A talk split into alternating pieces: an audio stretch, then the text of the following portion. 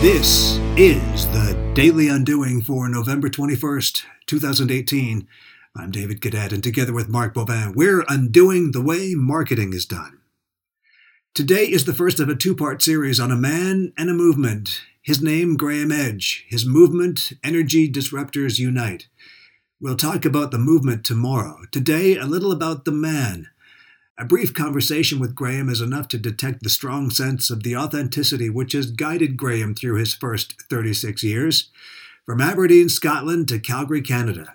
Pure entrepreneur who has made two crazy contrarian decisions shaping his path. First, buying out the Canadian division of an executive search firm, which was about to go under. Then, starting an annual conference on energy disruption in the energy capital of Canada. We've talked in this podcast recently about Calgary's culture and the lost sense of entrepreneurialism, which launched its riches a century ago. Its over reliance on fossil fuels and the stagnancy of our motivation to move forward.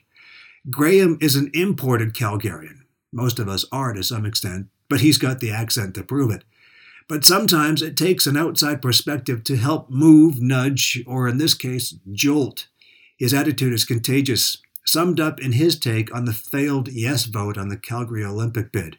Sure, we lost, he says, but 44% of us said it's time for a change. Like many entrepreneurs, he woke up one morning with the realization that he personally wanted a change of purpose, and he knew just what that purpose was to follow. Energy Disruptors Unite is the tangible manifestation of that reawakening, and an example by which entrepreneurs must follow. You don't just think about it, you do something about it. We're undoing marketing. That's what we do. And you'll find examples here on the Daily Undoing.